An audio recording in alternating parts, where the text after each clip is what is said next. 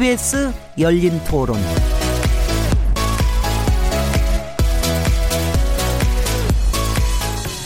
안녕하세요.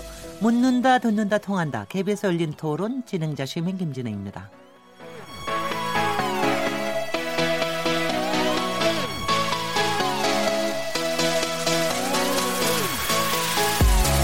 한일 갈등이 장기화되고 있습니다. 일본 해상자위대 추계기 논란으로 불거진 한일 군사 갈등이 한 달이 넘도록 해결의 실마리를 못 찾지 못하고 있는 가운데 일본 정부가 오늘 새로운 입장을 밝혔는데요. 이와야 다케시 일본 방위상은 진상 규명을 위한 실무 협의를 중단하고 초계기 논란을 더 이상 거론하지 않겠다는 입장을 밝혀서 그 의도에 관심이 쏠리고 있습니다. 일본이 출구 전략에 나선 게 아니냐 하는 시각과 여론전을 더 강화하려는 속셈이 아니냐 하는 관측이 엇갈리고 있는데요. 우리 대법원의 일제 강제징용 피해자 배상 판결 이후 일본 전범 기업의 국내 자산 압류 결정에 대해서 일본 정부가 거세게 반발하고 있다는 점에서 향후 한일 관계를 전망하기는 쉽지 않아 보입니다. 오늘 KBS 열린 토론은 한일 갈등 장기화 해법은 없나? 라는 주제로 토론해 보겠습니다. 1월 22일 KBS 열린 토론 지금 시작합니다.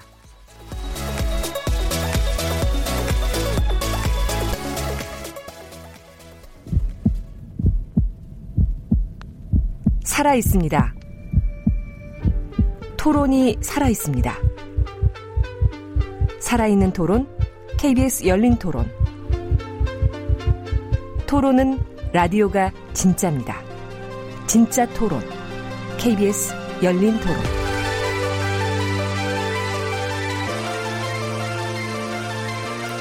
KBS 열린 토론 청취자 여러분께서도 토론에 참여하실 수 있는 방법 안내해 드리겠습니다. 오늘 KBS 열린 토론은 한일 관계에 대한 주제로 얘기 나눠볼 텐데요. 청취자 여러분께서는 최근 한일 관계를 어떻게 지켜보고 계십니까? 초계기 논란으로 불거진 한일 군사 갈등 그리고 우리 대법원의 강제징용 배상 판결을 둘러싼 과거사 갈등에 대해서 어떻게 생각하시는지요? 일본 정부의 한일 갈등에 대한 우리 정부의 대응은 적절하다고 보시는지 협의보다 여론전에 몰두하는 듯한 일본 정부의 속내가 무엇이라고 보시는지 관련해서는 어떤 해법이 필요하다고 보시는지 청취자 여러분들의 다양한 의견을 듣고 싶습니다.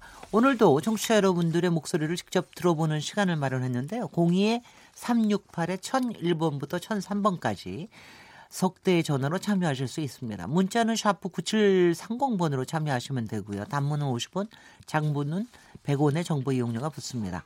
KBS 모바일 콩 그리고 트위터 계정 KBS 오픈을 통하시면 무료로 참여하실 수 있고요. KBS 열린 토론은 매일 새벽 1시에 재방송됩니다. 팟캐스트로 언제나 들으실 수 있습니다. 청취자 여러분들의 열띤 참여를 기대합니다. 오늘 KBS 열린 토론 주제가 한일 갈등 장기화 해법은 없나라는 주제로 토론할 건데요. 함께 토론하실 패널 네 분 소개해 드리도록 하겠습니다. 김동엽 경남대 극동문제연구소 교수님 나오셨습니다. 예, 안녕하십니까? 네, 박휘락 국민대 정치대학원 교수님 자리하셨습니다. 예, 반갑습니다. 양기호 성공회대 일본학과 교수님 나오셨습니다. 네, 안녕하세요. 이면우 세종연구소 부소장님 모셨습니다. 예, 안녕하십니까. 여기 다 한 번씩은 다 나오셨던 분이라서 아마 이면우 부소장님만 처음 나오시는 게 아닌가 싶은데요. 예, 바뀌신 네, 열린 토론이 되고 난 다음에 처음이신 것 같습니다. 반갑습니다. 예. 오늘 또 새해 이후에 처음 만나서 다 같이 새해 복 많이 받으십시오. 또 이런 얘기도 나눴습니다. 아, 오늘 토론 이제 시작할 텐데요. 일단 좀 개괄적인 어, 여러분의 진단을 좀 들어보고 싶은데 최근 한일 관계가 악화일로를 거듭하고 있다. 그 어느 때보다도 냉랭하다. 이런 말들이 나오는데요. 패널 분들께서는 최근 한일 관계의 어, 현 주소를 어떻게 진단하고 계시는지 양겨우 교수님부터 한번 얘기를 해봐 주시죠. 그렇습니다. 이제 한일 간에 역시 풀기 힘든 역사 문제, 용토 문제 있지 않습니까? 네. 거기다 이번에는 이제 군사 갈등까지 빚어진 거니까 전반적으로 복합적으로 한일 관계가 상당히 이 뭐랄까 쉽지 않은 그런 상태라는 점에서는 어, 상당히 저는 뭐 위기 상황이라고 생각하지는 않습니다는 상당히 그 관심을 가지고 개선해야 될 그런 상황이 있다라는 생각이 듭니다. 네, 네. 박기락 교수님 어떻게 보고 계십니까? 어, 저는 최근에 이제 한일 관계가 여러 가지 진행되는 것이 조금은 이제 어른스러움이 사라진 거 아닌가 양국 네. 정부 다에 음. 사실 이제 뭐 미국에서도 메티스 장관이 퇴장을 하면서 미국 백악관 내에 또 미국 참모 대통령 중심으로 한 그 내강사의 어른이 없었다 그런 얘기를 했습니다. 그만큼 사실 감정보다는 좀 더 이성, 단기적인 것보다는 장기적으로 이제 그런 그 주안을 맞추면서 나가며 나가다가 또 사고 생기면 대처해야 되는데 지금은 그, 그 당시 그 당시 생긴 사고 수습에 급급하고 있다. 따라 조금 어른들이 외교를 해나가는 그런 형태는 아니지 않느냐 하는 그런 생각을 합니다. 그래서 이성보다도 좀 감정이 앞서는 것 같기도 하고 네. 외교보다는 정치가 국내 정치 문제가 그렇습니다. 더 앞서는 네. 것 같기도 하고 좀 이런 문제가 있는 것 같이 보입니다. 김동원 교수는 어떻게 진단하십니까? 그 역사적으로 보면 올해가 이제 3.1 운동 100주년이지 않습니까? 네. 그 그런 점에서 참 의미 있는 그, 그 시점인데 이 한일 관계가 마치 이제 과거와 미래 사이에서 상당히 진통을 겪고 있는 예, 모양인 것 같습니다. 네. 이, 이 진통이 어쩌면 어 이제 언론들 보도, 그러니까 일본 언론이나 한국 언론들 보도에만 보더라도 상당히 어떤 반일 또는 제 혐한이라는 어떤 이런 문제가 너무 이제 구조화 단단한 구조화되고 있다는 점이 상당히 안타깝고요. 그런 점에서 이제 정부든 민간 차원이든 좀 대화가 필요한 시점이 아닌가. 그래서 과거를 떨치고 미래로 갈 수 있는데 이 진통을 좀 정리할 수 있는 어쩌면 이제 내르막이 오르막으로 올라갈 수 있는 또 기회가 될 수도 저는 또 있지 않을까라고 또 생각을 해봅니다. 네, 이면우 세종연구소 부소장님 어떻게 보고 계세요? 예, 지금 뭐 먼저 말씀해주신 두 분하고 비슷한 생각입니다. 어, 저 역시 어, 그러니까 이성보다는 감정이 좀 앞서져서 어, 지금과 같은 사태가 벌어진 것이 아닌가라고 생각을 하고 어, 그만큼의 어떻게 보면 어, 위기 국면이다라고 생각이 됩니다. 그러니까 단적으로 어떻게 보면 레이더 이 조준 문제가 아, 바로 그러한 그 현 상황을 좀 말해준다고 생각을 하는데, 그러니까 예전 같으면 별 문제가 없었을 수 있는 문제가 지금은 어떻게 보면 어, 국내 문, 어, 정치 문제 때문이든 어떻든 어, 좀더 어, 떨어져서 이렇게 보지 못하고 어떤 음. 감정적으로 대응하는 측면들이 양쪽에서 다 보인다는 측면에서는 음, 좀 위험할 수도 있고 어떻게 보면 전쟁이라고 하는 것은 어, 그렇게 될 거라는 건 아니지만 어떻게 보면 아주 전혀 뜻하지 않은 것에서 나올 수 있으니까 네. 이건 아주 어떻게 보면 경계해야 되고 네. 어, 그런 정도의 그 의, 식은 있어야 되지 않겠나 생각을 합니다. 예. 다들 하여튼 간에 전체적인 긴장 상태가 있다. 그리고 좀 긴장 상태에서 이걸 좀 크게 보지 못하고 하여튼 간에 좀 단기적이고 아주 아주 즉흥적으로 대응하는 것 같기도 하고 뭐 이런 걱정들을 하고 계시는데요. 사실 이 문제가 지금 최근 문제가 아니라 지난 한 3, 4년 계속해서 조금 좀, 좀 갈등이 특히 아베 정권 이후에 좀더 어, 많이 불거지고 있는 것 같은데요. 최근에 군사 갈등에 대해서부터 출발을 해보겠습니다. 이제 일본의 해상 자위대 초계기가 어, 우리 관계도 대왕함에 너무 초근접하게 하면서 뭐 이 부분에 대한 군사 갈등이 일어난 건데요. 이게 우리 해군이 북한의 선박을 조난하는 과정에서 생겨서 뭐 그런데 이제 이게 벌써 12월 20일 날 생겼는데 여태까지 한 달이 넘도록 여러 가지 공방만 되고 있다 하는데 일단 요 내용이 어 사실 저도 별로 밀떡 아닙니다. 밀리터리 밀리터리 덕후가 얼마나 많이 계신지 모르겠는데요. 저도 밀떡이 아니고 그래서 굉장히 여러 가지 좀 전문적인 용어도 나오고 그러는데 좀 알기 쉽게 어, 설명해 주실 수 있는 교수님이 마침 여기 계십니다. 김동원 교수님이 해군 장교 출신이시거든요. 앞에서 잠깐도 얘기했지만 뭐 레이더에 대해서 또 몇 초 전에 가, 동해야 된다 이런 거 다 알고 계시더라고요. 그래서 사건의 개요와 쟁점을 조금 설명해 주시면 좋겠습니다. 예, 뭐 길게 들 말씀은 없고요. 일단은 이번 사건을 이제 보도하시는 분들이나 말씀하시는 분들 중에 이제 레이더 조준 갈등 이렇게 표현하시는 분들이 많습니다. 이런 프레임으로 많이 시작이 됐는데요. 일단은 이제 저는 적절한 표현이라고 생각하지 않고요. 어, 오히려 이제 예, 우리 스스로 레이, 레이더를 했느냐 말았느냐의 조준의 갈등이라기보다는 앞서도 잘 설명해 주셨지만 이제는 어 뭐랄까요? 일본의 초계기죠. P1기. 어, 음. 초계기의 어떤 위협 비행에 대한 어떤 갈등 뭐 이렇게 좀 우리가 프레임을 바꿔야 될 것 같습니다. 이런 것들이 나온 것은 이제 지난 12월 20일 이제 벌써 지난해 그러니까 이 한 달이 지났는데요. 어 그때 이제 대화태라고 해서 이제 울릉도 북동강 한 100km 지점입니다. 예, 지점에 있는 어떤 어장인데요. 이 어장에 이제 북한 어선이 조난을 당하는 사항을 이제 우리가 이제 접수를 하고 우리 해경정 어, 해경 선박과 우리 이제 관계토 대항함이 긴급하게 가서 이제 구조를 하는 이런 이제 긴급한 상황이었죠. 이제 이런 상황에서 이 일본의 이제 초계기 이 해상을 비행하면서 감시하는 이제 비행기라고 생각하시면 됩니다. 이 비행기가 우리 구조를 하고 있는 그 해군 함정에 이제 접근을 하는 상황이 벌어졌습니다. 그런데 어, 이 상황에서 우리 이제 일본 초계기가 그 우리 함정 광개토 대항 함정이 무기를 사용할 때 사용하는 레이더를 네. 자신들한테 겨누었다라고 음. 하는 건데 이건 무슨 뜻이냐면 레이더를 생각하시면 크게 두 가지가 있습니다. 그냥 뭐 여러 가지 종류가 있겠는데 크게 두 가지 나누면 일반적으로 항해를 하거나 탐색을 할 때 쓰는 일반적인 레이더가 있고요. 네. 또 무기를 사용할 때 사용하는 레이더, 조준용, 예, 예, 조준용 레이더. 가 있습니다. 이제 네. 이게 왜 다르냐면 그러니까 일반적으로 레이더를 이제 자세히 보시면 이렇게 선해를 뱅뱅 돌아가죠. 네. 예, 돌아가기 때문에 돌아가는 쪽으로만 빔이 나갑니다. 네. 이게 만 예를 들면 한 바퀴 도는데 2초, 3초 걸리면 한그 방향으로 2초 동안은 못 보는 거죠, 사실은요. 근데 그는 바다에서는 그렇게 배가 빠르지 않고 않기 때문에 이게 선회를 해도 전혀 문제가 되지 않습니다. 그런데 이제 그 실제 무기를 사용하거나 비행기 같은 경우에는 1초만 하더라도 엄청나게 많은 거리를 예, 가버리기 때문에 네. 선회를 하지 않고 또 선회를 한다 손치더라도 빨리 선회를 하는 사격을 전문화하는 무기를 사용하는 이제 전문화된 레이더가 따로 있다고 생각하시면 되는데요. 네. 이것을 우리가 사격 통제, 사격하는 레이더라고 하는데 이 사격 레이더에도 두 가지 그러니까 돌아가서 빨리 좀 더 빨리 돌아가서 음. 그 갭을 많이 줄여주는 레이더가 있고요.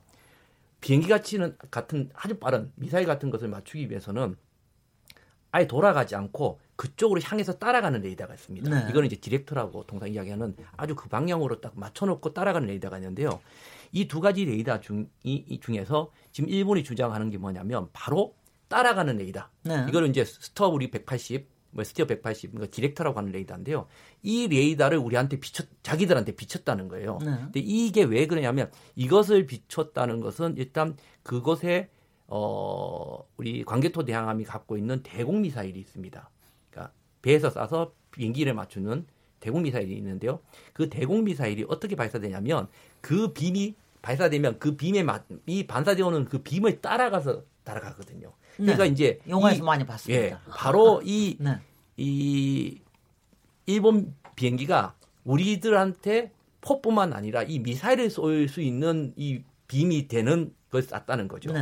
그러니까 우리는 근데 이제 중요한 것은 이 빔을 당신들한테 쏜 일이 없고 이, 이 기계 자체, 이 레이더 자체는 작동한 적이 없다라고 해서 이 갈등이 생긴 건데요. 네. 그렇게 하면 자신들이 그러니까 모든 배든 모든 비행기는 상대방이 발사하는 레이더를 자동적으로 흡수할 수 있는 이 전자파를 흡수해서 분석할 수 있는 기계가 있습니다. 예, 예. 네, 일본 비행기도 있고요. 근데 일본에서 그 장비를 작동시켜 놓 자동으로 작동시켜 놓으니까 그 어떤 전자파가 들어와서 자신들을 위협했다는 것을 봤다. 아니, 뭐, 뭐, 위협을 느꼈다. 네. 그래서 이제 너희들이 우리한테 무기를 사용하겠다. 이렇게 주장을 하는데, 네. 어, 실제적으로 그러면 그렇게 받은 레이더에 대 레이더 전자파에 대한 정보라든가 이런 것들을 공, 공식적으로 공개하면 문제가 되지 않는데 일단 공개를 하지 않고 있는 거죠. 예. 예. 그래서 어, 일단 영상만 공개했고요. 또 바로 이제 예, 어제죠. 오늘 그 거기에 관련된 음향, 음향만 공개를 해서 실질적으로 우리가 자신들이 일본이 주장하는 레이더파를 일본이 이 뭐랄까요 받았다라는 어떤 증거도 사실 공식적인 증거도 되지 않고 있거든요. 근데 이제 조금 이제 아마 전체적으로 상황이 어떻게 되는지는 아시겠는데 예, 하여튼 예. 그날은 별로 큰 문제 없이 그, 그 위기 상황을 넘겼습니까? 예, 아 그렇죠. 예, 네. 그런 상황에서 예, 괜찮, 괜찮았습니까? 예, 그렇게 해서 가서 돌아간 상황에서 이제 어, 그 다음 날 그 일본에서 이제 문제를 제기하면서 자기가 받았다고 하고 그리고 이제 그 우리 한국 측과 일본 측 간에 화상회의를 이제 하는 상황이었는데요. 화상회의를 하고 그 다음에 바로 일본에서 동영상을 공개하면서 자신들이 이러한 위협을 받았다는 것을 네. 일본 말 그다음에 영어로까지 네. 공개를 해버렸죠. 근데 사실 그 동영상을 보시면 이제 역설적으로 우리가 공격받은 우리가 위협을 느꼈다는 그러니까 저공비행 예, 오히려 그런 것을 느끼는 네네. 거죠. 어, 참고로 말씀드리면 방금 말씀드렸듯이 그 디렉터 토이에서 STIR 180이라는 레이더를 정말 받아서 일본 조종사가 또는 그 안에 승조원이 위협을 느꼈다고 하면 당연히 그 조종사는 그 알람을 들었다면 비행기를 빨리 돌리는 게 상식이에요. 으흠. 그런데 그 동영상을 계속 보면 그것을 받았다고 이야기하면서도 계속 우리 쪽을 선회하면서 아, 더 접근을. 하고 있거든요. 네. 그리고 그들이 말하는 이뭐 정확히 저는 일본 말을 모릅니다만은 또 영어도 잘그 정확히 그 그, 전혀 긴장하지 않은 목소리로 이제 말을 하고 있거든요. 네. 그런 차원에서 보면 뭔가 조금 다른 의도가 있었던 것이 아니야. 오히려 저 음모론적으로 이러한 것들을 일본들이 뭔가 만들어 놓은 것이 아니야. 일본 스스로가 이제 불리한 상황을 들이, 어, 만들어 버렸다는 거죠. 그래서 이 국면이 어, 레이더 국면이 아니라 오히려 어, 일본의 에, P1이라고 하는 초계기가 우리에게 에, 그 뭐랄까 한한 500m까지 접근하는 500m라고 하면 정말 배에서 보면 위협을 느끼거든요.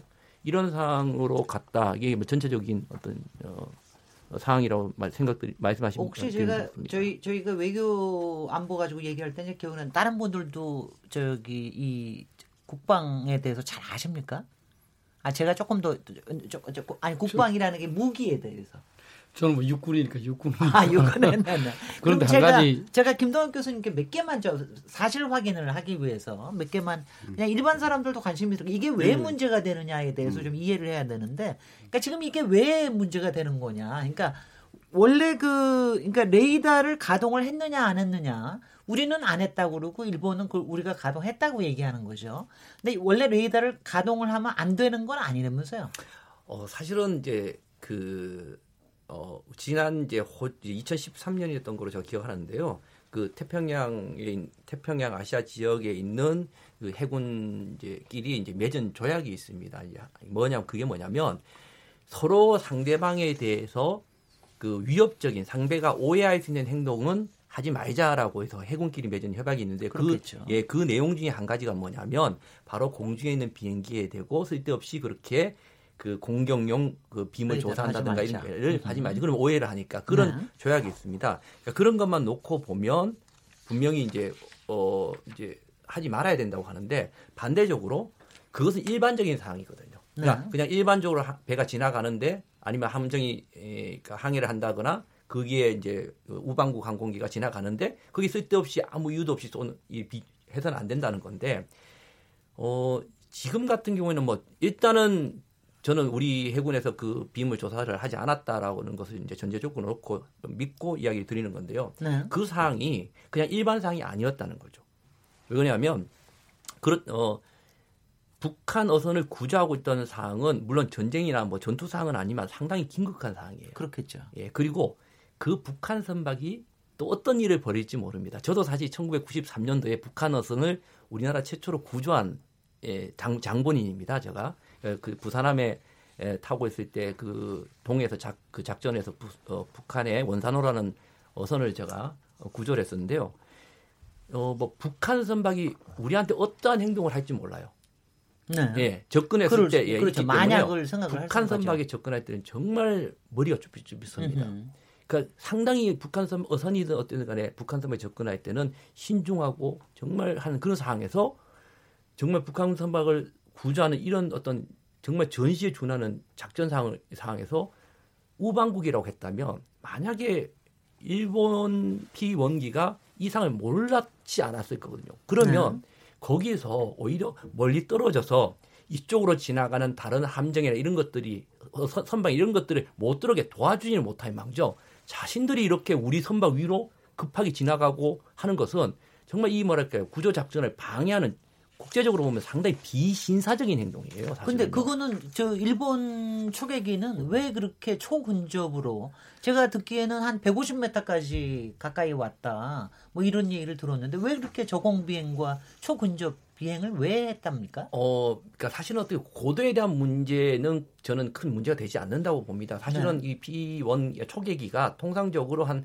그보다 150까지는 안 내려오는데요. 한 400여 미터, 450m 정도에서 초계를 하고 네. 또 어, 특별한 경우에 150m까지 내려오기 때문에요. 150m에 비행했다는 게 중요한 것이 아니라 중요한 것은 우리 함정과의 집, 직접적인 거리였던 거죠. 네네. 그 거리가 한 4, 500m밖에 안 되거든요. 네. 그러니까 우리는 그냥 4, 500m면 굉장히 먼것 같거든요. 그러니까 배에서 좀 설- 잠깐 예. 그러니까 그 설명을 좀 해주시오. 왜 그게 어느 정도로 위험한 건지. 배에서 네. 그래서 함교에서 그게 만약 떨어지면 저기 우리 배로 날라오면 2, 3초만이면 그렇죠. 또, 또 저기 들어오는 거죠. 예, 그죠? 그게 만약 뭐서 어, 어떤 상황이 벌어지면 그냥 순식간에 우리 배에 어떤 일이 벌어질지도 모르고 또 실제 배에서 그 P3기는 또 상당히 소음이 심합니다. 네. 예, 소- 소음이 심한데 그 배가 그 비행기가 그 정도 접근했으면 함정에 있는 승조원들, 시- 심지어 실내에 있는 승조원들까지 그 일본. 이 초객의 소리를 다 들을 수 있습니다. 음흠. 그 정도로 그 웅하는 소리를 들을 수 있는 정도로 공포감을 느낄 수, 위협감을 느낄 수 있는 정도로 접근했다고 생각하시면 되고요. 네. 배에 있으면 뭐 주간이든 야간이든 상대방에서 이렇게 직- 본인 쪽으로 직접 날아오지 않고 비스듬하게 저쪽으로 날아가더라도 마치 자기 쪽으로 나, 이- 날아오는 것 같아요. 네. 그 아, 정도. 근데 그 저기 트랙을 보니까 이렇게 이렇게 저기 함정 위로 이렇게 쭉 선회를 하던데 예, 예. 그런 이유가 있지 않았습니까? 일본 쪽에서는 초계기를 이렇게 조공 비행을 한 무슨 특별한 이유를 얘기를 안 합니까? 어, 뭐 자기 쪽에서는 여러 가지 뭐, 뭐 그러니까 그 사항들을 좀 아- 뭐랄까요? 네. 이야기 뭐 알려고 했을 수도 있고요. 네. 뭐 단순히 저는 방해하려고 하- 했다고 저뭐 그렇게 말하고 싶지는 않습니다만은 네. 뭐 그, 그 지역 자체가 갖고 있는 좀 특수성이 있습니다. 알겠습니다. 네. 그, 그 울릉, 지역- 울릉도 근처에 예, 좀 독도 긴장감이 있죠. 있고요. 그 네. 지역은 사실은 양쪽 다 우리 한일 간에는 그 지역은 EEZ라고 해서 양쪽 다 200마일의 이 해리의 네, 네. EEZ가 어, 겹치는 부분이기 때문에요. 네. 일정 구역은 이제 중간 수역이라고 해서 양쪽이 이제 정해진 부, 부분이었거든요. 네. 이런 지역이기 때문에 어, 아마 자기 나름대로 그 자신들의 어떤 그 말할까요 어, 권한 이런 것들을 좀 음, 하기 위해서 네. 어, 비행을 했지 않았을까라고 생각이 됩니다. 육군 출신이시지만 박희라 교수님. 저는 저 이게- 김 교수님 하나 여쭤보고 싶어요. 네, 네, 네. 저- 그게 이게 문제는 네. 전체에 사실은 뭐 이제 뭐 군사 작전을 하다 보면 실수도 할 수도 있는 거고 그런데 아까 전제를 하셨잖아요. 우리 해군은 절대로 그 레이더 빔을 조사한 적이 없다. 그럼 그것 자체가 뭐 우리는 우리 해군에서 충분히 뭐 조사했을 것이다. 그리고 그런 결론을 도달했을 것이다. 하지만 사실은 뭐 우리 뭐 군 생활 해봤지만 어떻게 하다 보면 사실은 거짓말 할 수도 있고 그렇잖아요. 사실은 뭐 작은 거짓말 아무것도 아닌 거짓말이 나중에 이제 뭐 크게 되고 하는 건데 어, 예를 들어서 이제 이 문제가 불거진 것도 조사했다. 근데 너 이제 예를 들어서 뭐 그래 미안하다 어떻게 실- 이러이러한 이유로 잘못됐다. 그래서 이제 우리 그런 거 안 할게 원래 그런 의도가 아니었다. 이렇게 했으면 끝날 일이 우리가 부정함으로써 이제 문제가 됐거든요. 그러면 그 부분 그래서 우리 진짜로 아, 조사하지 않는 그건 확실한지 그러면 거기에 대해서 어떤 사람이 뭐 자발적으로 알리바이를 낸지 모르겠습니다. 우리는 조사하지 않았다는 증거를 제시할 수는 없는지 그건 어떻게 어 그것을 조사하지 않았다는 증거는 그 자체가 증거입니다. 사실은요. 어떻게 조사하지 안 했다 안 했다 그리고 방금 말씀하신 용어가 적절한지는 모르겠는데요. 그 우리가 했으니까 그걸 솔직하게 인정하고 갔으면 문제가 없다고 하는 그 자체는 그 전제 조건 저는 맞지 않다고 봅니다. 일단 네, 저는요. 예. 저는 사실 그 빔 자체를 안 썼다는 것은 명확하다고 생각을 해요. 그래 예를 들면 어 상대방이 맞 했다고 하면 그 증거를 대면 되거든요. 네.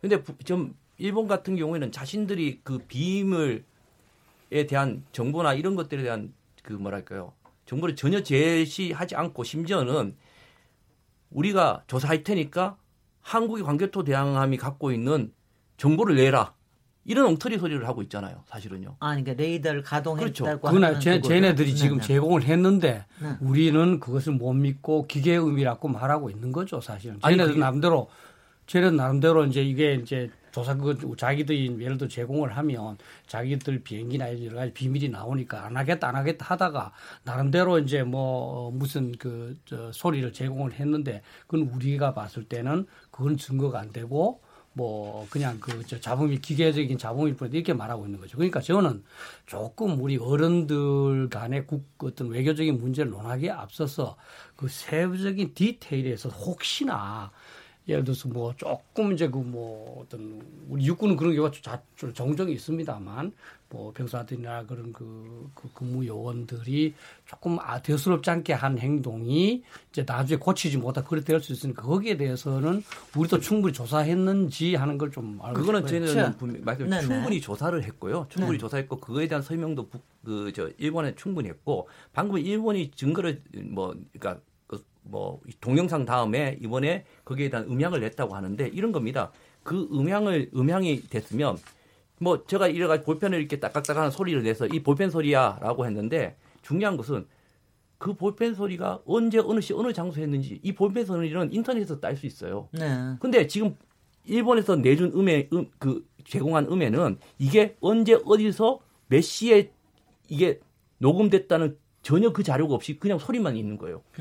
그럼 자, 그게 이해됐죠? 그게 그게 이해되세요? 네. 아니, 아니 말도 안 되지 그럼, 않습니까? 그러면 그게 그것이 만약에 그 시점에만 했다면 그게 그럼 우리가 레이더 빛을 쏜 증거가 되는 겁니까? 아니요, 그렇지도 않아요. 이게 왜냐면 이거는 여러 가지 그 그리고 그다음에 그 소음을 보면 그 공식적으로 소음을 보면 이게 이제 어 이 하나의 레이더파만 아니라 그 공중에는 엄청나게 많은 레이더파가 있었을 거예요.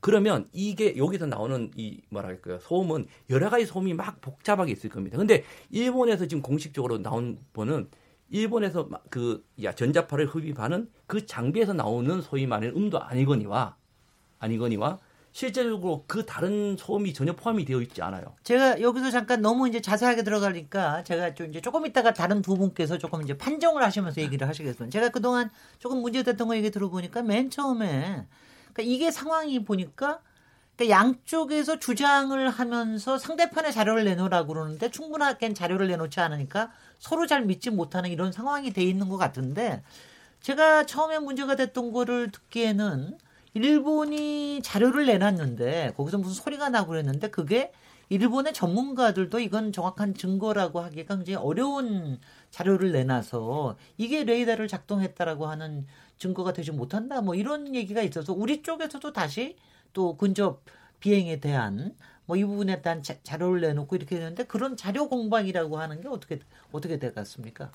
그 자료라는 것은 아까 처음에는 동영상을 이제 인터넷에 띄운 것이고요. 두 예, 번째는 예. 이번에 이, 그 뭐야, 소리 소리를 네. 낸 건데요. 이 죄송합니다. 동영상이라고 하는 것에 나온 것은 그 상에 그 안에 있는 승조원들 일본 승조원들이 말로 떠들고 네. 거기서 알람이 울리는 이것만 다 나와 있을 뿐입니다. 네. 예, 그게 거기에는 그러니까 그게 충분하지 않다. 예, 그러니까 네, 이번에 소리가 나온 건 뭡니까? 예. 그리고 이제 소, 소리라는 것은 우리가 이런 거죠.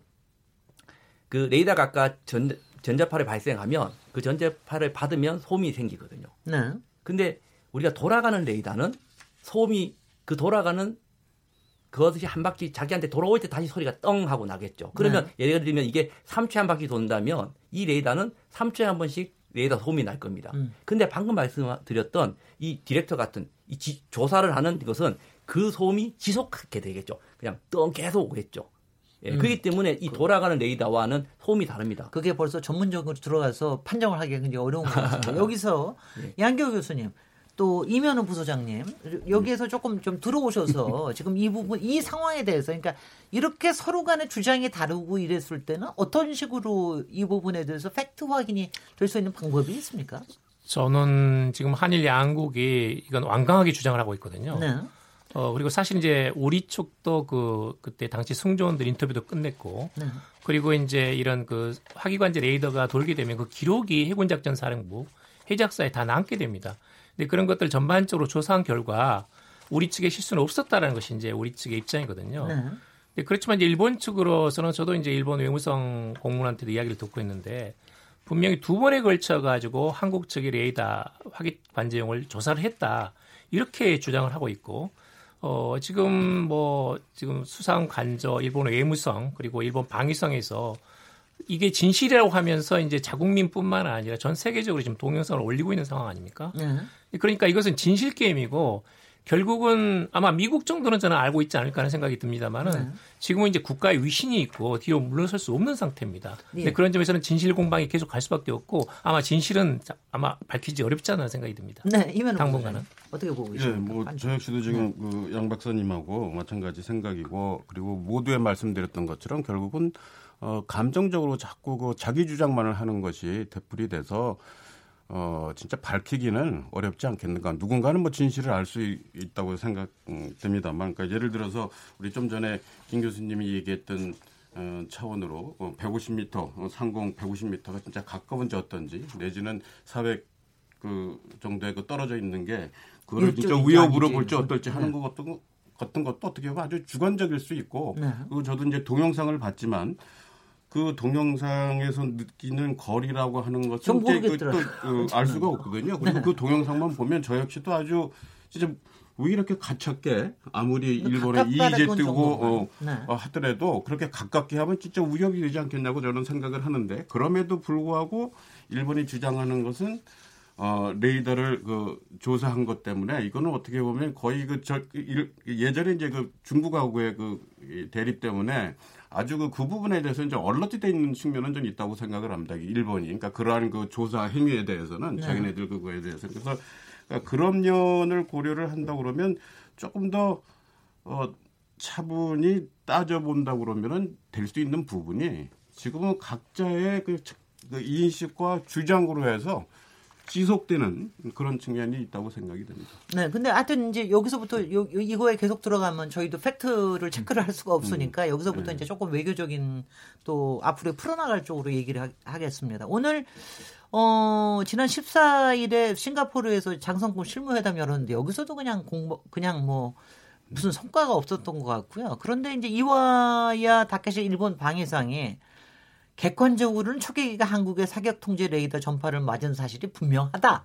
이런 전제로 하면서도 그렇지만 한일 신무 협의를 중단하고 향후에 이에 관련된 언급도 자제하겠다. 이렇게 입장을 밝혔던 거는 여태까지 주장하고는 굉장히 다른 건데 이거에 대해서는 어떤 의도가 있어서 그러는 겁니까? 양교 그것은 뭐 이건 이것은 더 이상 지속해봤자 네. 지금 진실 공방으로 계속 이어지고 네. 결국은 이제 양국 주장이 엇갈리는 채로 평행선으로 달리는다는 것은 결론이 아닙니까? 네. 그런 측면에서는 이거 수습할 필요가 있고 아마도 이제 지금 그 이야기가 나오기를 미국이 개입을 해가지고 더 이상 실제로 이제 미국 해군, 해군 참모총장이 그런 발언을 했거든요. 더 이상 한미 일 안보 협력에 누가 되지 않도록 한일 간의 문제를 조속한 시일 내로 어, 말하자면 끝내달라는 식의 그런 부탁을 한 게 있습니다. 네. 그리고 이제 저 제2차 북미 정상회담도 가깝게 다가오지 않습니까? 네, 그런 면에서는 일본이 지나치게 좀 이 문제에 매달리다가는 적어도 북미 정상회담, 남북 정상회담 뭐 이런 것도 있는데 어, 북일 정상회담 또는 북일 수교를 추진하고 있는 일본으로서는 굉장히 여기서 저편 패싱되기가 십상이거든요. 네. 이런 점에서는 지나치게 한국과 대립각을 세워가지고 이 갈등 상황을 계속 끌고 가는 것은 자국에 유리하지, 유리하지 않다라는 그런 자기 판단이 있는 일종의 겁니다. 그러면 출구 전략이라고 보시는 겁니까? 치고 빠지기 전략에 가깝다고. 치고 빠지. 그러니까 아니 그러니까 빠지는 건 알겠는데 처음에 친 게 뭡니까? 아니 그러니까 왜냐하면 저, 저, 저, 그걸 잘 모르겠어 그래. 그건 저는 저는 제가 말씀드릴 수 있는데 네. 그건 분명히 의도가 있었어요. 왜냐하면 네. 아까도 이제 그김 교수님 말씀하셨지만 이건 그 한국하고 일본 간의 해군하고 해상자에다는 굉장히 협력 분위기입니다. 네. 한밀 간의 공동 훈련도 많이 하고 있고 그러니까 이건 실무선으로 충분히 할 수 있거든요. 할 라인이 있어요. 비상 연락망이 있습니다. 그렇기 때문에 실무자들이 화상회의하고 이야기를 하다 보면 충분히 그 처리할 수 있는 문제인데 일본 측에서 바로 그 다음 날 언론에 이제 그 다국어로 또 동영상까지 만들어서 터뜨렸거든요. 그러니까 그거 얘기하는 건 우리가 적대적으로 했다라는 거를 얘기하려고 하는 거 아니겠어요? 아니, 그것은 이제 이 문제를 키우겠다는 것은 분명히 있는 거죠. 아, 키우는 건데 예. 우리가 적대적으로 군사적인 어떤 행동을 했다라는 거를 증명하려고 하는 거. 어, 아닙니다. 그것은 적어도 인도주의 차원에서 네. 북한 선박을 군안하고 있는 상태인데 네. 거기에 대해서 근접 비행했다는 건 저는 문제가 있다고 보고요. 예, 예. 더구나 지금 그 피원 초객이라는 것은 말이 초객이지 거의 한 9,500km, 600km 비행합니다. 항속거리가 네. 총, 총거리가. 네. 그런데가 미사일에다가 어뢰 길이 다 가지고 있거든요. 예. 거의 그 전투기에 가깝습니다. 네. 근데 그런 비행기가 거의 500m 이내로 들어왔다는 것은 굉장히 위협적인 것이고 조공 비행 자체가 굉장히 문, 제가 있는 거죠. 네. 저는 어떤 면에서는 이제 그 EEZ에서 지금 중간 수역이기 때문에 여기서 자국의 영역이라는 것을 확인하는 것도 있고 그리고 이제 적어도 일본 내에서 지금 여러 가지 강제 뭐 징용에 대한 여러 가지 문제 인해 가지고 어떤 한국에 대한 불만 또는 이제 그런 비난, 비판 같은 게 축적돼 있는 상황이기 때문에 그걸 배출하는 배출구로서 한번 이렇게 좀 좋지 않은 사례로서 네. 이걸 만든 게 아닌가 하는 그런 좀 억측도 해봅니다. 네, 어떻게 해석을 하고 계세요? 저기 박희락 교수님. 예, 저는 그러니까 뭐 저는 어떤... 그렇게 뭐 깊은 의도가 있는 것이 아니고 네. 뭐 우리 인간 사, 세상에 있어서 사실은 애들 문제가 어른들의 문제로 된 것 같아요. 그 사이에서 양쪽 어른이 조금 이제 그 성급했던 그런 부분인데 저는 다시 돌아가서 그 어른들은 빠지고 애들이 다시 만나서 해결할 필요가 있다고 생각해요. 그러면 네. 사실 그 실무 요원들끼리 진짜로 2박 3일이든 3박 4일이든 뭐 몇 달이든 모여서 그 하나하나 다 보면서 진짜로 우리가 샀는지 안 샀는지 그럼 안 사다 모든 게 끝나지 않습니까? 그러면 저쪽에서 사과를 해야 되는 거고 우리가 샀다. 그러면 이제 우리가 예를 들어서 그 원인이 사실 우리도 사실 좀 잠깐 어떤 적대적인 그런 어떤 항공기인지 알았다. 네. 뭐 이렇게 해서 그 해야지. 지금 이 문제를 자꾸 외교적인 어떤 의도가 있었고 뭐 이렇게 하는 건 저는 맞지 않다고 봅니다. 저기 제가 좀 이제 조금 화제를 딴 거로 돌리면은 사실 최근에 한일 갈등이 국민적으로도 좀 있었기 때문에 사실 이, 이거가 처음에 자료가 나오고 그랬을 때 어, 사실 우리나라 사람들이 많이 이렇게 떠올린 거는 운요 사건입니다. 솔직히. 그러니까 뭔가 별거 아닌 건데 이게 뭔가 분쟁이 있는 것처럼 해서 그걸 가지고 뭔가 요구를 해오는 이런 거를 지금 하려고 그러는 게 아니었던 걸까? 뭐 이런 이제 생각들을 언론에서 그렇게 쓰는 게 꽤 많았고요. 그리고 이거를 갖다가 여기에 있는 분쟁을 어, 조, 저, 조정하는 거로 해서 미국을 여기에 중재자로 집어넣으려고 굉장히 일본은 노력을 하는 것 같다. 근데 일본이 미국은 그거 안 한다고 딱 부러져 거절을 하지 않았습니까? 그러니까 이런 상황에서 이게 무슨 어떤 의도로 이런 거를 했었든지 이런 거에 대한 건 적어도 좀, 좀 우리가 생각은 해야 되지 않는가 싶은데요. 이면은 부소장님? 예, 네, 물론 그 여태까지 보도 나온 걸로 해서 보면 어, 일본 그 방위성은 그 동영상 자체도 어떻게 보면 처음 그 제, 제공된 동영상 자체도 되도록이면 이건 자기네들 그 어떻게 보면 그 전략이라고 그럴까 자기네들을 보여주는 그런 측면도 있고 여러 가지 차원에서 안 하려고 했었는데 이제 아베 수상이 그것을 그 어떻게 보면 강하게 요구를 해서 이제 공개했다는 얘기도 있고 네. 어, 그런 차원에서는 물론 뭐 일본 쪽에서 내지는 아베 수상이 어떤 의도가 있었을 수는 있다고 저는 생각을 합니다. 네. 근데 이제 좀 더 들여다 보면 아까 우리 저 사회자님께서도 말씀해 주셨지만 아베 총재가 전혀 근거 없이 그 동영상을 하라고 했을 거로 같지는 않습니다. 그러니까 좀 전에 우리 양 박사님이 얘기해 주신 것처럼 일본 외무성에서 얘기하듯이 적어도 일본으로서는 분명히 그 조사 받았던 거는 사실이라는 그 가정하에서 이제 이런 것들이 다 저는 됐다고 생각을 합니다. 그러니까 근데 이제 됐는지 안 진짜 조사를 했는지 뭐 이런 것 같은 것은 제가 생각하기는 아까도 그 모두에도 말씀드렸지만 차분히 앉아서 얘기를 하면 다 될 부분인데 이것이 그 이상으로 어떻게 보면 더 전개가 됐다는 부분입니다. 그래서 그렇죠, 예를 들어서 정치적으로 뭐가 있다고 얘기를 하는데 제가 생각하기에는 아베 수상이 뭐 여러 가지 올해 많은 그 어젠다가 있긴 하지만 지금 이걸로 해서 그 전제가 없다고 하면 그 얻을 것이 어떻게 보면 별로 없고 오히려 더 큰 역전을 나갈 수 있는 그런 거여서 네. 어, 저는 그런 부분에 있어서는 그 조금 그 부분을 그 전제를 네. 놓고 얘기한다고 하는 부분은 네. 조금 이해하기 어려운 부분이 그러면 이런 거 그러니까 하도 여러 가지 해석들이 난무해서요. 저도 뭐 뉴스에 들어서 들은 거 가지고 여기서 얘기할 수밖에 없는 건데. 그러니까 왜 이 시점에 군사 갈등을 좀 더 부각시키려고 그러느냐 일본 측에서 그게 한 가지는 일본 국내 정치용이다. 이번에 7월 달에 참의원 선거가 있는데 그때 그걸 대비해서 이렇게 군사 갈등이 있을 땐 보통 이제 저기 기득권 정치가 훨씬 더 지지율이 높아지지 않습니까? 그것 때문에 일종의 내부 결속을 위해서 이런 걸 했다라는 설이 한 가지가 있는가 하면 또 하나는 이것도 있어요. 군대 창설을 위한 노림수 아니냐. 솔직히는 그동안은 북한의 존재 때문에 사실은 자위대라든가 뭐 이런 것들을 쭉 뭐 할 수 있게끔 이제 헌법 개헌도 얘기하고 그랬는데 지금 이제 여러 가지 화해 무드 속에서 그 갈등이 조금 사그라드니까 또 다른 군사 갈등을 유발시키기 위해서 이런 작은 군사 갈등까지도 좀 더 좀더 부각시키려고 하는 거 아니냐. 저는 자, 제가 생각한 거 아닙니까? 아닙니다. 다 들은 것 중에서 그래도 그런 일이 있을 수 있을 것도 같다라는 점에서 제가 질문을 드립니다.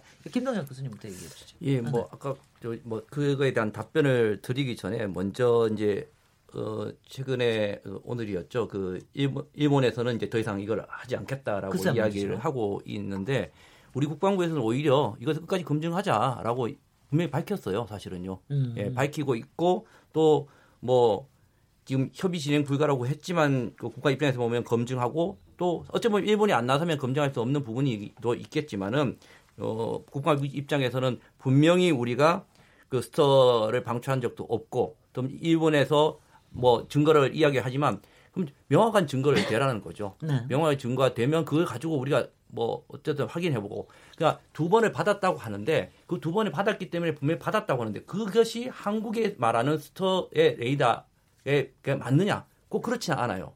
왜냐하면 그 당시에 다른 그 뭐야 해경 정도 해경배도 있었고 여러 배들이 있었는데 그것들을 어쩌면 또 오인했을 수도 있고 또 오작동했을 수 있는 부분이 있어요.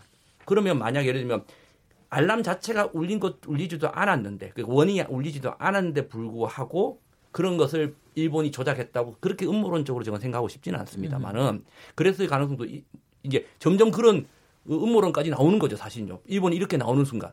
그런데 그게 아니라고까지 최대한 이야기해 준다면 일본하고 아까 말씀하신 대로 일본이 오작동을 했을 수도 있고 또 오인했을 수도 있고 이거는 그쪽에서 이야기하면 충분히 우리 검증하겠다고 한 부분이에요. 우리는 분명히 근데 일본은 그렇지 그렇 이제는 협의 진행 불가라고 일본이 지금 선을 그어버렸고 우리는 오히려 검증하겠 하고 하겠다고 자신 있게 이야기하는 측면을 본다고 한다면 이, 이 측면은 저희는 분명히 우리 쪽이 어 이번 이번에 어떤 뭐야 레이더에 대한 문제는 자신감이 저는 분명히 있다고 생각을 하고 있고요. 네네. 이 말씀하신 것 중에 그럼 일본이 왜 그러고 있느냐라는 것에, 것에 대해서 저는 상당히 조심스러운 부분입니다. 이것이 헌법 개정이나 군사 대국화와 연결시켜 보는 것은 상당히 저는 상당히 음모론적이고 이러한 것들이 그런 레, 이런 레이더 조사 문제가 그런 것을 원체 의도에 두고 이런 것을 시작했다고 생각되지는 않아요. 알겠습니다. 예. 그러면 솔직히 그 저도 들 저, 저도 신문에서 보고 이런 얘기는 제가 제기한 거로 안 하고 혹시 다른 분이 얘기하시면 하겠습니다. 그런데 네. 그런데 요 요게 아까 조금 아까 얘기를 하신 거에 어 이 그 우리나라로서는 확실하게 끝까지 이거는 트랙을 하자, 팩트 체크를 하자라고 지금 나오고 있는데 요번에 보고 보니까 이런 얘기가 있어요. 2016년에 우리 맺은 그때 굉장히 문제됐던 한일 군사 정보 보호 협정이 있죠.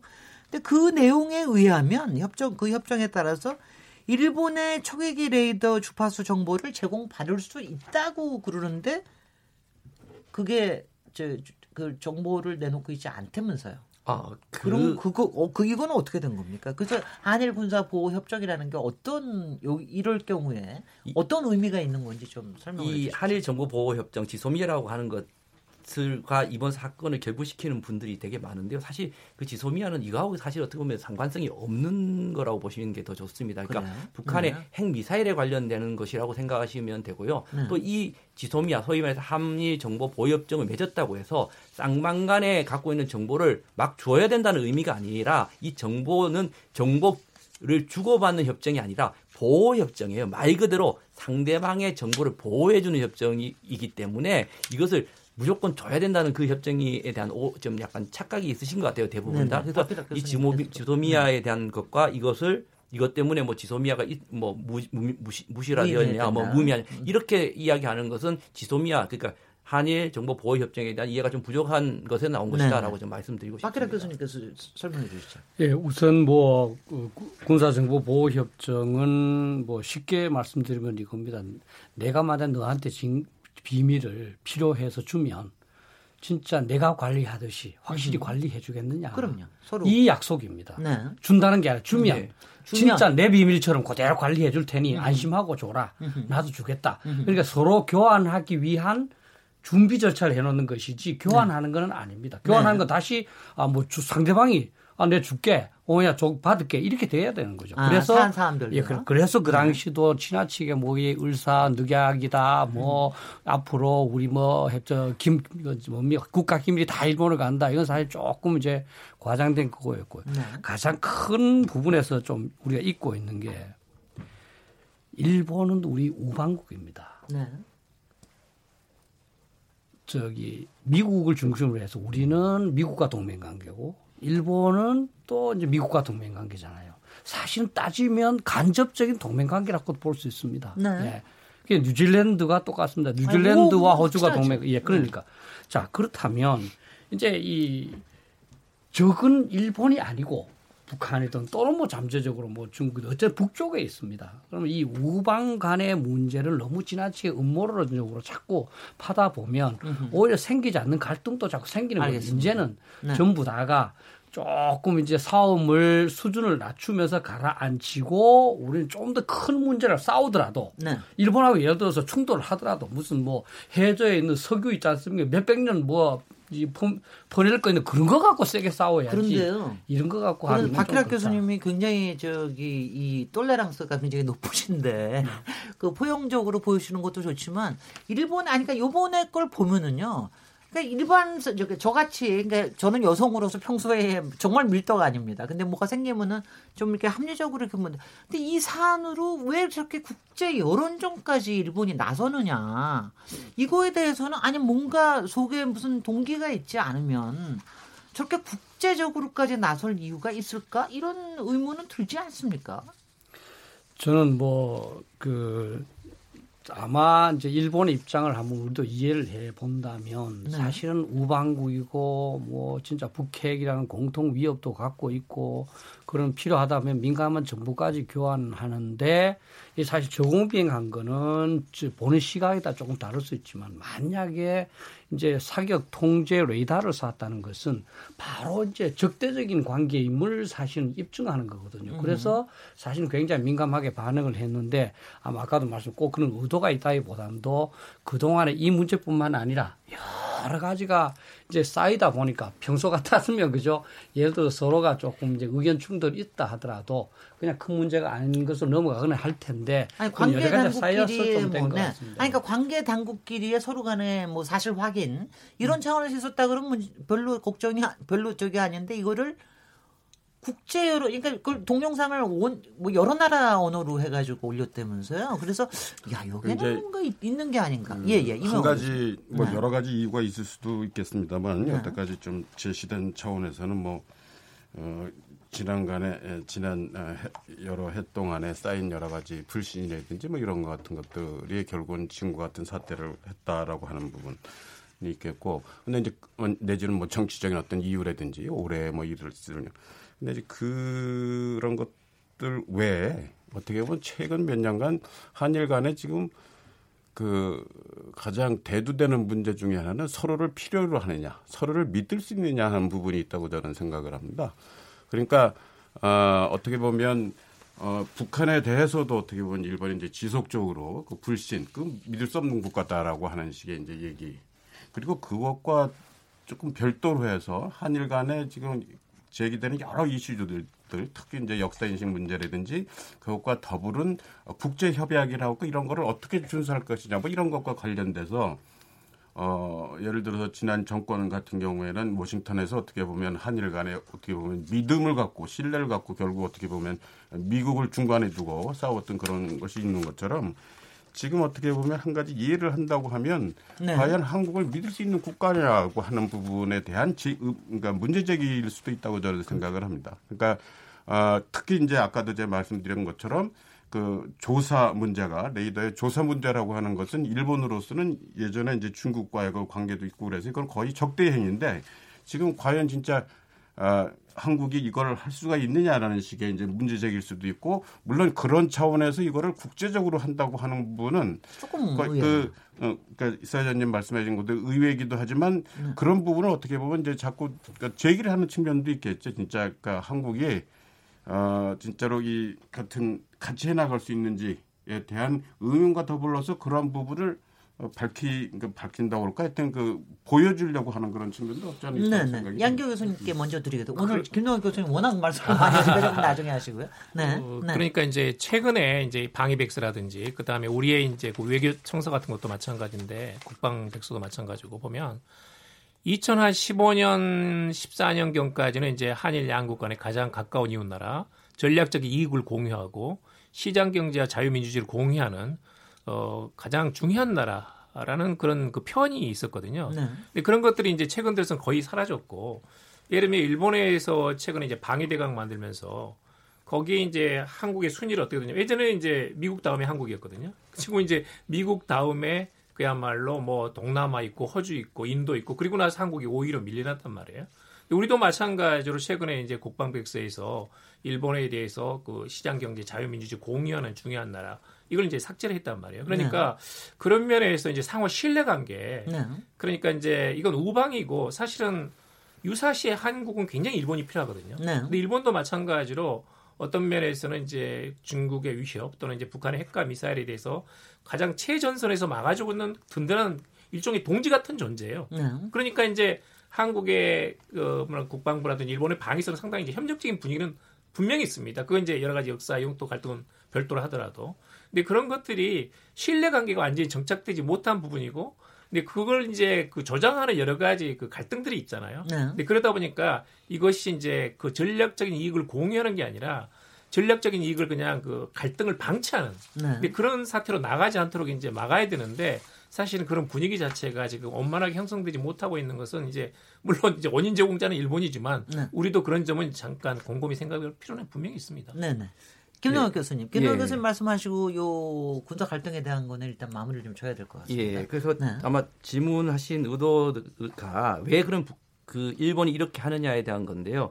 그 저는 앞서도 말씀드렸지만 이 일본 피원기의 이러한 행동 자체는 어쩌면 의도되지 않은 행동이다. 어쩌면 군인이라면 그렇게 당연히 해야 될 행동이고 또 우리도 그렇게 당연히 해야 될 입장이라고 보면 군과 군의 군사적 문제에서는 이건 아까 말, 우리 박희락 교수님도 말씀드렸지만 정말 그냥 쉽게 넘어갈 수 있고 글쎄요. 대화로 풀어나갈 수 있는 아무렇지도 않은 것이었다. 그래서 저는 요즘 음모론 쪽으로 나오는 일본이 소위 말해서 군사 대국하니 뭐 헌법 개정 이런 것을 가지고 애초부터 이것을 뭔가 꼼수를 가지고 시작했다고 보지는 않아요. 네. 그런데 문제는 이 사건이 나고 난 다음에 이것을 풀어가는 과정에서는 뭔가 의도가 분명히 있었다라고 보는 거죠. 이제 이 의도를 제가 저 다음 시간에 넘어가기 위해서 말씀드리면 저는 지금 밖에 나온 게 한 세 가지 정도 정리가 가능하다고 봐요. 네. 그러니까 사후적으로 이걸 어떻게 의도화, 의도로 변질시켰느냐라는 건데 첫 번째가 어떻게 보면 이 지지율이 떨어지는 아베 정권의 내부 정치용의 문제가 있었을 수 있다- 있다는 거죠. 헌법 네. 개정에 관련된 문제도 있었을 것이고 내년에 선거에 관련된 문제도 아, 올해죠. 네. 그러니까 내부 정치적인 어떤 문제와 관련돼 있어 있을 수 있고요. 두 번에는 앞에 말씀드렸듯이 지금 좋지 않은 한일 관계에 대한 불만의 표시죠. 여러 가지 음. 네네. 그뭐 그뭐 위안부 사건이라든가 예, 예. 이런 뭐 강제징용 사건 이런 한일 관계에 대한 어떤 문제에 대한 것이 있고요.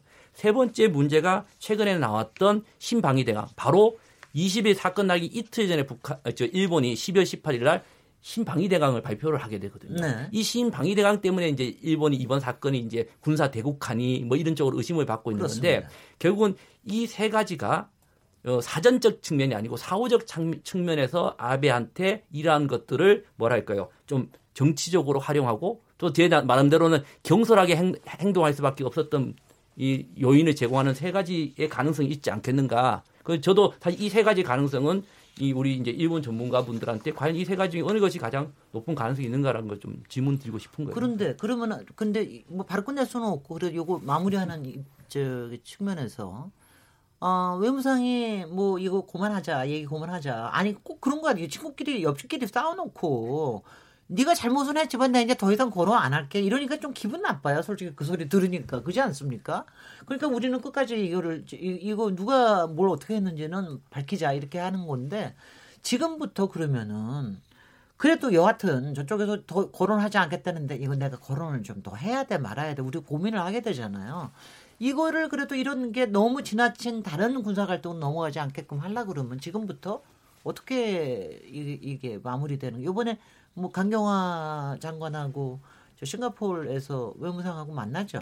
그때 좀 저기를 하면 되겠습니까? 어떻게 하면 되겠어요? 일본 측에서 일단- 간단하게 한마디씩 예. 일본 측에서 일단 그만하자고 했으니까요. 저는 네. 오래 가지 않을 거라고 보고 그런데 이제 이걸 한국의 국방부하고 일본의 방위성이 맞부닥치는 상황은 좋지 않습니다. 네네. 이건 이제 그 전전의 경험이라는 것은 절대 그 방위 국방의 앞에 나서는 안 되거든요. 그건 외교적으로 타결해야 될 문제지. 네. 그 군사력을 가진 그 주체들이 갈등을 빚는 건 절대 좋은 일이 아닙니다. 네.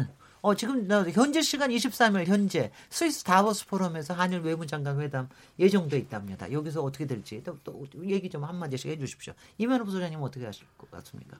글쎄요. 그러니까 뭐 가장 어떻게 보면 지금 레이더 조사 아, 논란은 저는 음, 결국은 소통이 없는 가운데서 결국 진거 같은 사태가 벌어졌다고 생각이 됩니다. 그러니까 그 소통이 없다라고 하는 부분은 어 뭐라 그럴까 여태까지도 뭐 특별히 이, 있었다고 얘기하기는 좀 그렇지만 어떻게 보면 이제 뭐 물론 셔틀 외견이 뭐니 여러 가지 얘기가 있었지만 그런 것들이 여러 가지 이유로 해서 제대로 진행이 안 되고 또 뭐 부재한 상태에서 그러다 보니까 감정적으로 문제가 안 될 때는 그게 문제가 안 되지만 네. 막상 지금처럼 어떻게 보면 조금 더 격양돼 있는 상태에서는 그 소통의 부재라고 하는 것이 크게 이제 노출되는. 그러니까 결국은 달, 다른 차원에서 얘기를 한다 그러면 이거를 수습할 수 있는 부분은 결국은 소통, 네. 이게 기재, 그러니까 서로 만나는 어떤 뭐를 만든다든지 그래서 그리고 말로 풀어 나가야 되겠죠. 그러니까 네, 그것이 뭐 가장 일단은 필요하지 일단은 않겠나 다보스 포럼에서 외무상 둘이 잘 얘기를 했. 박기락 교수님.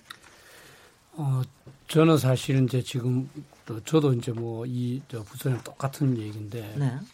옛날에는 뭐 한일 간에 진짜 통, 통로가 많았습니다. 정치인들은 사실 개인적인 그런 그 채널도 굉장히 많았고 또 한일 의원연맹 그래서 굉장히 활성화됐고 그래서 이런 거는 사실 일어나면은 바로 이제 뭐 조율해서 서로 이제 의- 이 나름대로 이제 수습하고 이렇게 했을 겁니다. 근데 지금 그게 다 끊어지고 있거든요. 그래서 이제는 진짜 이 한일의 이제 그 역사적으로 조금 이제 우리가 불쾌했던 점은 있지만 네. 그거는 뭐 사실 역사에 사실 있을 수 있었던 우리 또 중국한테 얼마나 많은 그런 일이 있었습니까, 그죠?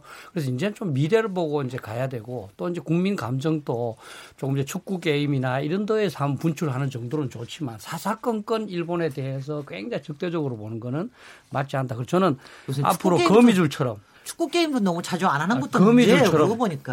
거미줄처럼 한일 간의 정치, 경제, 사회, 문화 모든 부분에서 좀 더 긴밀하게 돼서 어느 한 곳에 조금 문제가 있더라도 다른 부분이 보완해서 앞으로 쭉 나가는 예. 그런 모습이 됐으면 좋겠습니다. 네네. 김동혁 교수님은 요 사안에 대해, 요 군사 갈등에 대해서는 어떻게 이제 정리 정리라기보다도 풀어가야 된다고.